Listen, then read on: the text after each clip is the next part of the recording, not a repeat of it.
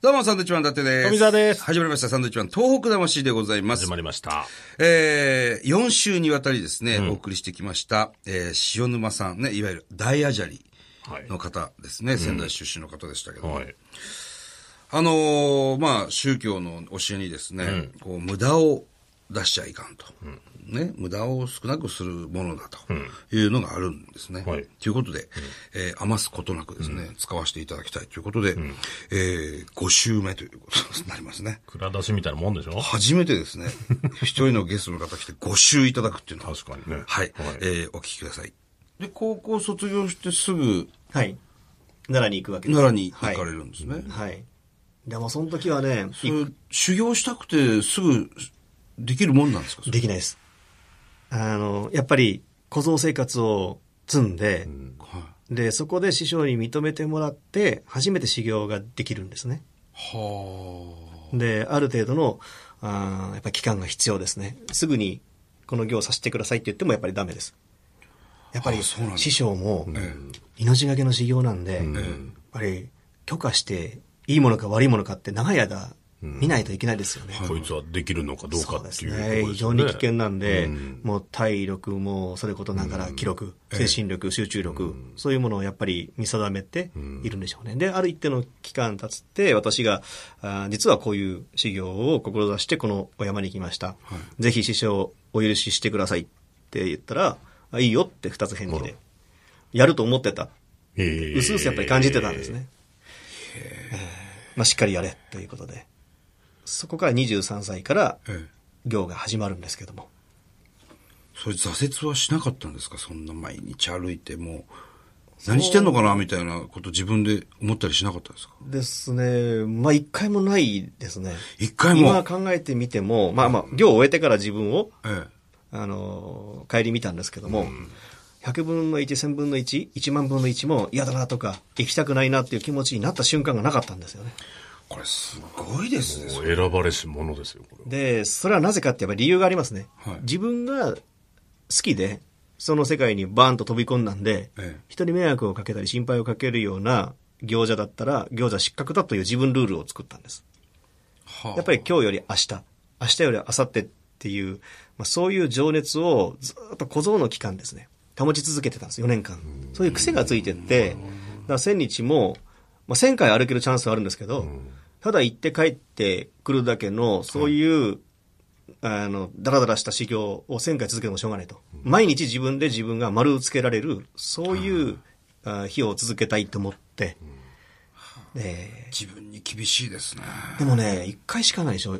あの、うん一日っていうのは。はいで、それ適当にやって、ダラダラっていう黒星だったら、一生それ生涯自分の脳裏とか心に残っちゃうんですよね。はいで、行は必ず終わりますし、一回しかできないから、999でもダメなんですよね。1000全部白星だと自分に自信がつきですつきますよね。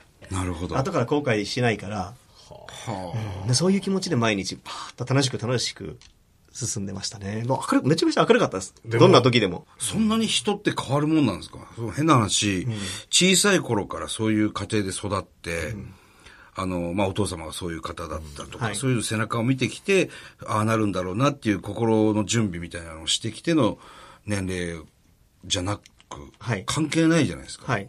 部活とかやってなかったんですかやってました中学、高校とか。えっ、と、高校はテニスをしてました。ああでも、、テニス部なのか陸上部なのか分かんないようなことやってましたね。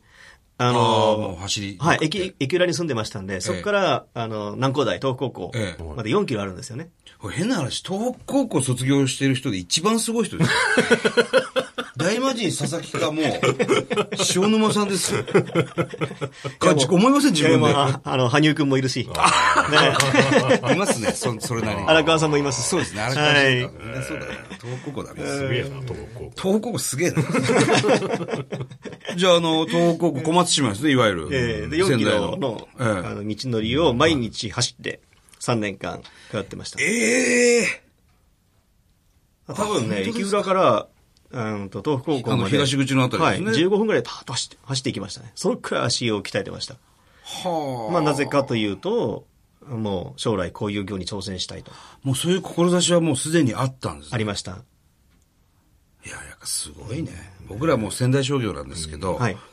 もう絶対来ちゃいけないって言われてるのに原付で行ったり とか、で先生に呼び出されたりとか、はいもうそもう全然違う生活ですよ、高校時代も。ね、同高校の前は通ってましたからね、僕ら。でも小松市は必ず抜けますから、そう僕らですよバイね。クで。はい。あの坂えを。そうえですねでも柄悪いなとか言いながら、ええ 東北高校 の、東北高校ね、当時あのブレザー、かっこいいですよね、あの制服も。そうですね。うん。で、ライスマジックとか、木やり亭おで、弁当屋さんね。唐揚げ弁当買うんですけども、東北高校の人たちが何人かいると、あ、ちょっとやめとこう、怖えからそうそうそう。買わなかったりとかみんなね、元気よかったもんね。 天気良かったです、東北は。えいやー、すごいな。同じ地域で同じ空気を吸っていたんですけど、我々は。もう全然考え方とか志が違いますね。えいやいやいや。なんか夢があったんですよね、私はは。あそれがやっぱり自分を支えてくれたんだと思うんです。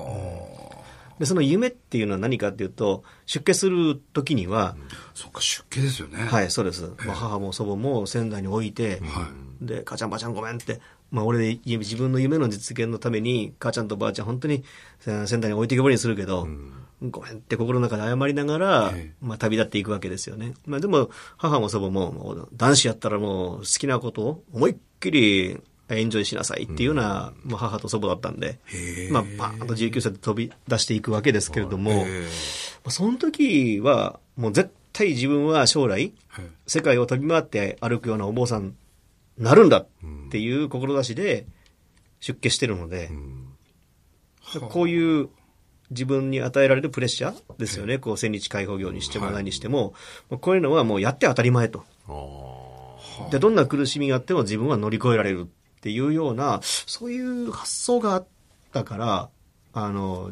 乗り越えられたのかな。あとはもう一つ、はい心の支えになったのは、母ちゃんとばあちゃんのはい存在ですね。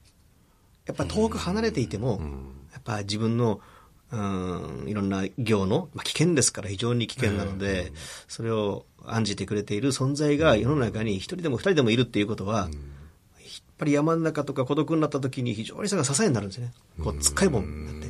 もう倒れそうだけど、ぐっとそれを支えてくれる存在。うん。だから、そんなに多くいなくてもいい。たった一人でもこの世の中に分かり合える人を見つけることですね。が非常に。なんかすごくいい今日ラジオですよ、これ。 本当に。どうですか塩沼さんから見て、我々、僕も富澤も太ってるじゃないですか。はいバカだなとか 思いながらいや、全然思わないです。何考えてんのかなとか思いな がら修行しろって思わない。歩きますか歩きますよ。金はでも減ってきてはいますよね毎日こう1時間とか30分とか時間決めてウォーキングすると合か、わしてないです。ランニングするとか、ないですか本当ですかまあ、すぐ痩せますよ。やりたいなと思ってるんですけど、なかなかちょっとね。ね、時間が取れないそうなんでので、ただ週3とか週2でもいいから、1時間歩こう、30分歩こうって決めて、なんでかっていうと、毎日歩くと、だんだんと忙しくて今日できなかったってなると、できなかった日から、あ、もうダメだって、だんだんやんなくなるでしょ、そこから週2とか週3とかってルール決めておくと、ああ、ちょっと最初優しく設定するってことですね。そうです。うん大体皆さんお忙しいので、まあその設定しておくと、あ、絶対やろうってなって。週2ぐらいだったらいけそうですね。うん、いけるかもしれないね、ちょっと今日をきっかけにね、もうすごい方とこうやって今お仕事させていただいてるんで、はい。俺意識変えますよ。週2でやります、ウォーキング。本当ですかあ、じゃあ約束しましょう。約束しましょう。ねも、いいうですこよの握手はもう、 絶対に裏切れない握手ですからね。いつか出ませんかあの、仙台ハーグマラソン。出ましょうよ。ねえ来年出るただ僕、松村さんみたいに倒れる から。逃げ たな。さあ、ということで、えー本日は蔵出しでしたね。えー塩沼さんの話はすごくあのなんていうんですかね、こう体の身になるというか、うん、なんか深い話で、ずーっと話していたかったですね。ね、スッと入ってきますね。話し方すごい上手ですよね。まあね、公演とかもやってるでしょうし。なんか素晴らしいですよ人前で話すこと多いでしょうから。すごくためになりました。またぜひ来ていただきたいし、個人的にも、あの、秋保のね、お寺にお邪魔したいと思います。うんそうですねはい。さあ、えーこの番組では東日本大震災に対するあなたのメッセージを受け続けます。はい。えー、はがきの方は、郵便番号100-8439、日本放送サンドイッチマンの東北魂。まあ、熊本の方へのメッセージも合わせてお待ちしておりそうま。ですすね。また地震つ、ね、あったり、雨もすごかったりしますからね。うん、塩沼さんの感想なんかもね、いあただけたらいいんじゃないぜひですお待ちしておかり。ます。それではまた来週です。バイビー。